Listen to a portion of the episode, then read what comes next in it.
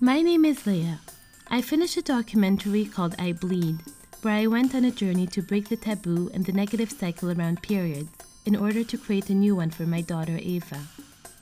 In this voyage, I met a lot of interesting characters and learned a lot of things that I wasn't able to include in my film. So I decided to have them in a podcast divided in series. In this series of I Bleed, I explore alternative ways to look at our menstruation and experience our cycle. In this episode, I sit with Cinta Gonzalez, a human relationships coach, a writer, researcher, a seminar leader, and someone who has spent a lot of time working on conflict resolution issues.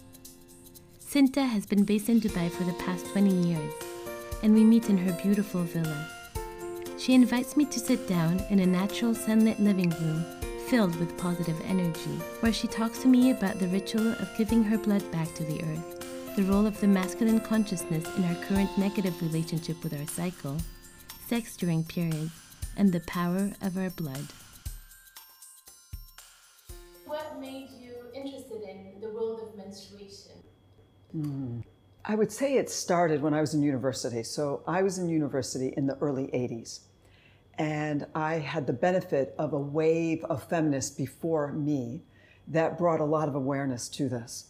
When I was in university, I had a lot of women's studies classes in, in addition to my psychology major. And I learned, I started being more aware of a broader perspective. I wouldn't say that it, it was so negative, but it, it definitely, I was definitely affected by the society in which I had grown up in, in the US. And the women's studies programs took uh, my, my view and expanded it to something much better.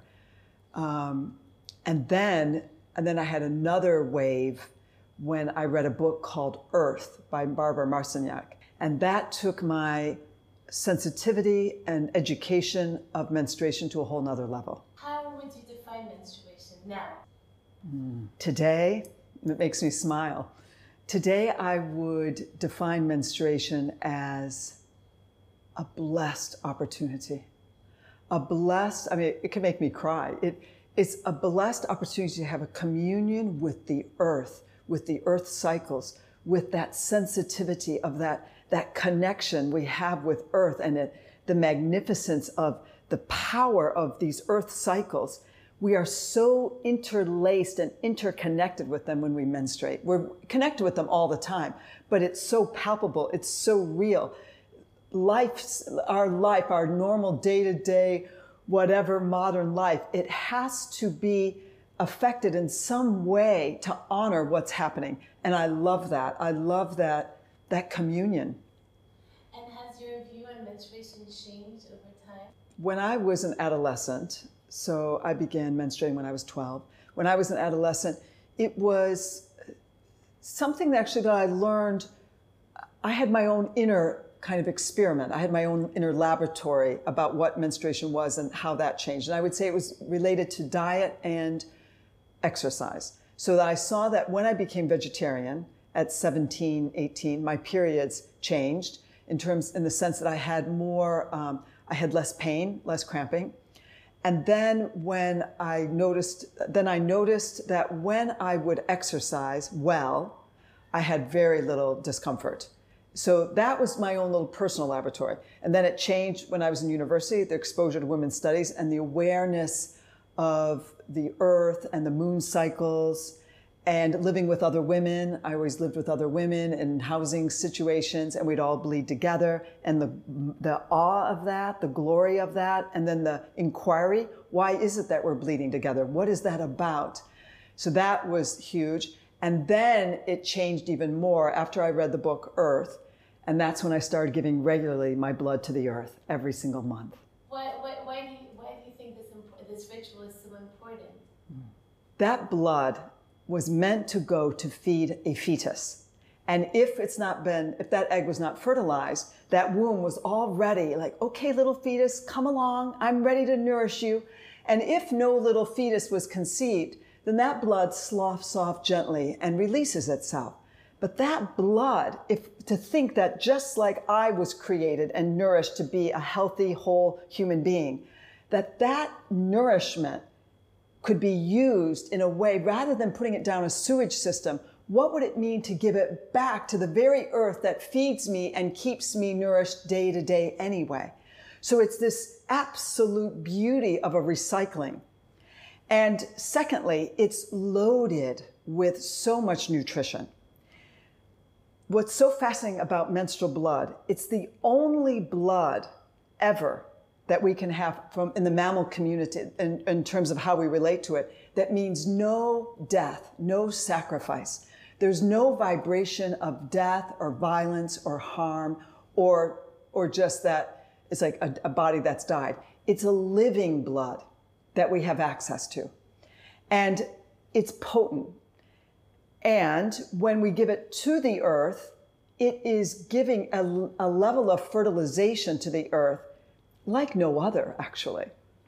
And that, for me, that participation, it became alive. It was no longer this hassle or this discomfort or this thing that I had to hide or this thing that I had to pretend. No, I can keep up. No, I can be an active woman. No, I'm no less credible in terms of who I am as a professional because I'm bleeding. None of that. It took on a whole new rhythm of, oh my gosh, I get to take this blood and contribute it and then in my research, what I've learned is that menstrual blood carries, because where does blood come from? It comes from our bone marrow. And when we have the expression, it's in my bones, or, you know, blood is thicker than water, what are, what are these things saying? What they're saying is that there's ancestral lineage that's coming through. So I, my DNA becomes decoded more and more with the conscious intent that I bring to my blood. And when I'm offering it as not a sacrifice out of death or violence, but out of a, of a willingness and a desire to give it, to nourish back the next, the, anyone, not even just the next generations, nourish everybody. That there's something so, you know, it's, it, it all connects to fertility. I mean, where is that menstrual blood in the first place? It's coming from the whole spirit of fertility to nourish a fetus. So I am nourishing the earth back as it nourishes me. So, so there's that. Um, yeah. But why do you think, like, uh, why do you think it's such a problem? Like, you know, why mm. is menstrual blood per se? Why has it become mm. such a problem related to shame, related to being dirty, disgusting, and even within like the Abrahamic religion per se, yes. they have such, they've given it such a negative. Yes, I think there's a few reasons. I think it's first of all the whole the whole patriarchal religions. There, it's been a moment in our evolution. It's been a, it's been a moment in our evolution of how we are evolving in consciousness. It's had its place. There have been big lessons we need to learn from it. Thank goodness we're, we're, we're starting to, to wake up as a mass about that. And we see there's, I could do all kinds of anthropological, you know, discourses on that. But it's, uh, it's this place where there's been a division from the feminine. It's been a place where the wisdom of the feminine has been cut off. And I would say out of fear, out of fear. It's, you know, there's a saying that anything that is not love is a call for love. It, and I see this, I see this in my work as I'm in the healing profession, that the masculine consciousness is very fractured in our world today. It is begging for healing sometimes it goes to that healing in very disjointed ways. But that break was, it's almost like what they call in the creation myths the fall. It's disconnected from essence. And, and one of the things that is connected to that is it's power, but it's false power. It's the fear of vulnerability. Rather than seeing that our strength actually lies in our vulnerability, it's fear of that vulnerability. And that's that fear of that emotional world. There was also a time in terms of history with the, patri- the emergence of the patriarchal religions. There was a lot going on also politically.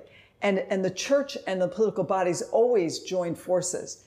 And so there, but again, if we go even beyond the specifics of that, it's a quality of power. It's, we had to learn the lesson because females can also contribute to the patriarchy. You know, we see this with clitoridectomies, you know, female circumcision. Many females will enforce it It's that place where they themselves have introjected, all individuals have taken on the projection that feminine is bad, feminine is less than. It's not as sophisticated, it's not as credible, rather than seeing the wisdom in it. And so then what happened is that there was, there was this fear of, of the power of a woman menstruating. And because also what happens is when women live close together, as I mentioned earlier, they bleed together. So that's a collective force at the same time that is enlivened. And what happens when we bleed? When we bleed, we become more intuitive. We become more extrasensorial. We, we start to be able to not only be sensitive to what is out of alignment, but we can't help but name it, but roar it, but exclaim it. And so that for anyone that is fearful of those more inner introspective journeys and want to stay attached to, to external power, that would be a very threatening thing. So if you have a collective of women who inevitably are all bleeding together, and then you take all that awareness, then it's like, oh no, if I'm attached to false power, we got to make that bad what in an ideal world, what, and we're seeing this more and more, and I've definitely had this in uh, my two of my last relationships, where when I'm no longer bleeding today, but when I was bleeding, that when I would bleed, I would let them know, you know, it's coming, and get, let's get ready. Let's get ready, whatever I'm going to download. Let's get ready. And the last two men I was with, they were actually it was it was teasing, there was sweetness, there was sometimes like, oh no, here it comes, you know, here comes the oracle. It was I'm going to have to grow, and I and I, you're going to help transform me, and my ego is not going to like this, but I bow to you energetically. I bow, and sometimes maybe literally, I bow to you for where you are going to be a channel of truth that is going to help me be a more evolved being. Thank you. I can't wait. Even though I, I wish, like, okay, here we go, fasten my seatbelt. What's going to come out of your mouth? What is your body going to access that is going to actually serve me? Now, that would mean we need a man who is more evolved and is in touch with those, that he's more balanced in his feminine energies and his masculine energies, and doesn't see me as a threat, sees me as an asset, sees me as an ally. You're going to help me become a more integrity bound male. Bring it on. Wow. When I was a teenager, I remember the two words I would hear people say all the time. And I think, I think one, I didn't have older sisters, so I hadn't had any influence until I was around my peers. I would hear the word, I'm on the rag, or I've got the curse. And I remember, maybe it's because there's a part of me that's a linguist and I love language and I love writing and I love playing with language. I never, it never went in. I remember more curious, like, why did you say that? Because I had never heard those words. Now, my mother was very discreet about her periods, so there was no language. But to hear, like I said, I didn't have older sisters, so I had never heard that language until I was an adolescent, until I was bleeding myself. And it was, I'm on the curse, or no, I've got the curse or I'm on the rag. And I remember the rag, it just sounded so, so negative. Like rags to me were old clothes you cut up for dusting or for cleaning up messes that, that were so messy that it could get like it was disposable and you wouldn't ever want it around. They were like icky, you know, they were like, they were rejects. Rags were rejects. And then, and then also too, just the, there's like there's putting a reject dirty old rag in you to collect your blood rather than like something much more open and receptive and positive. So that jarred me. And then the curse like what am i cursed for? Why am i on the curse? Like what would i be cursed for? And those two words i can remember as an adolescent. What what does that really mean? And it didn't go in but i did know you stay silent. And then the other thing is that just it's just coming now the memory I would have been 14, 15, and I was at my boyfriend's. I was meeting his mom the first time, and they had a beautiful white sofa, beautiful white sofa, and I started to bleed. And I got up, and there was a red spot on the sofa. And I, you know, I hadn't expected my period. And I was mortified. I was mortified. She was so cool about it. And she is very much an evolved feminist. She was so cool about it. And I remember just being so grateful, but I was very scared of all the males, like my boyfriend, his brother, anyone else, his dad coming in later, anyone knowing, oh, she did that. And so there, that was a, that was a moment of deep shame rather than it could have, you know, nobody said a word. I mean, the mother was very kind, but, uh, But yeah. you felt shame. Oh, I did. I felt shame automatically. Like I, I, yeah. One, I mean, one for dirting something that, you know, like I should have been more in control. I should have been on it better. You know, I should have been preempting that. But I was so young. I'd only been bleeding a couple years. Like I, I wasn't tuned in. I had no education about how to really work with the signs. I mean, no, nobody talked about that. How to, how to be, how to be aware, how to embrace what's coming. Yeah, but also like the thing is, if you hand, let's say you cut your hand and you bleed, you wouldn't feel so ashamed? But because it's coming from an intimate part of my body. Yeah, definitely. So that maybe also plays a role in the disgust related to Yes. menstrual blood because it comes from It comes from those lower parts, whether it's the anus, whether it's the urethra, whether it's the vagina. It's like things that, you know, liquids that are all kind of underground and we don't see and they're never visible. Um, the other thing too on that too in, in Earth, another quality, another piece that she writes about in Earth is that about having sex during your period. And she says that actually any man, so first of all, you should never have sex indiscriminately when you have your period, ever, because you are so wide open, you are so sensitive. But that actually, it's a beautiful thing to have sex during your period. And I, and I can't even use the word sex really. I would say really to make love during your period because you infuse the male consciousness because he will absorb that blood inevitably. I mean, it will go in and somewhere, even just absorb into his skin on his penis or wherever. And it's that blood is such an elixir. It is such a potent life force sustaining medicinal quality that his consciousness will be raised by making love with a woman when she's if there's a love relationship because if not then it'll be there will be all the negative energies that will come in and be dissociated. But if it's a true communion a true union it's a very very positive thing. Unlike many religions say stay away from her when she's on her period. Now yes i mean i can say from experience you know it's it's uncomfortable having sex especially the first day. You you feel raw you feel very tender very vulnerable. But afterwards, you know, when when the, the bigger bleeding has happened, it can be it can be a really beautiful thing.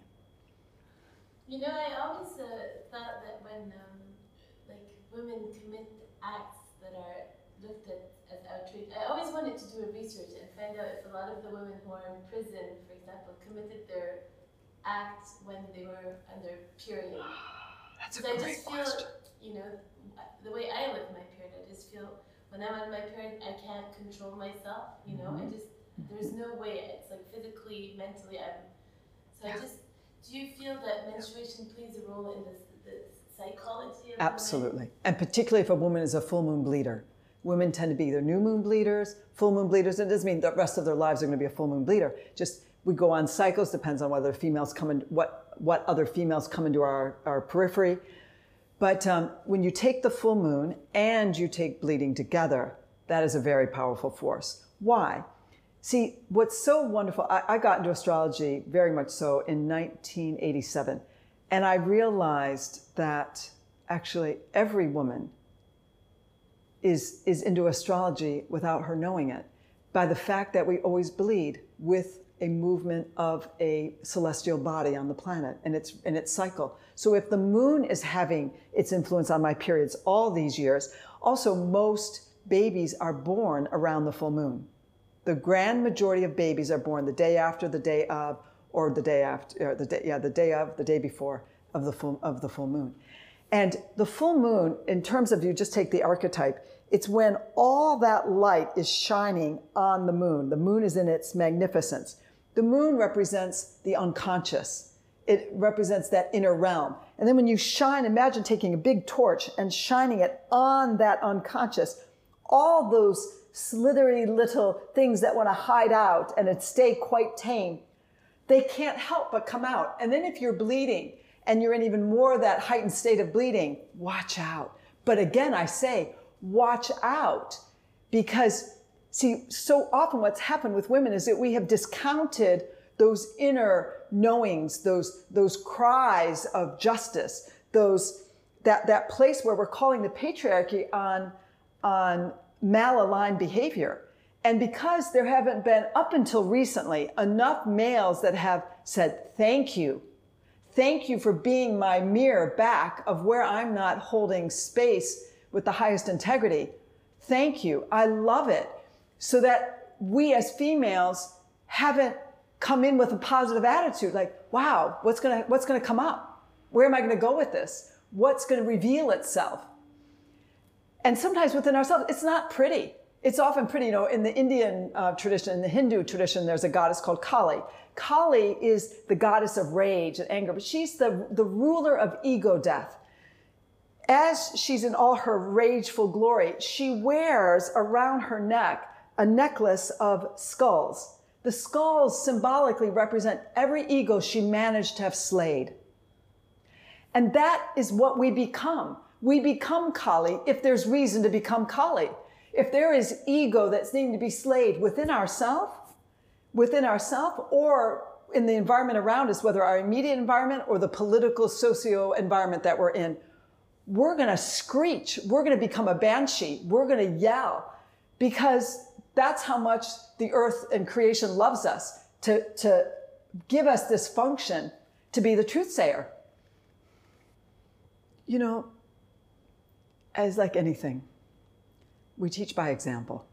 We teach by example. So, because so many females have been, I mean, all females have been subjected to misinformation from the patriarchy, and we've internalized it and we've introjected it and carry on its propagation, is that as we show that example, as we just live it, as we, for example, what I'm imagining is that you know, households where the mother says to the sons and to the boys, you know, I'm, I'm on my moon right now, and I'm just going to take it easier today. Or let's say the child comes down and says, Oh, mom, you're, you're not at the gym. Why aren't you at the gym?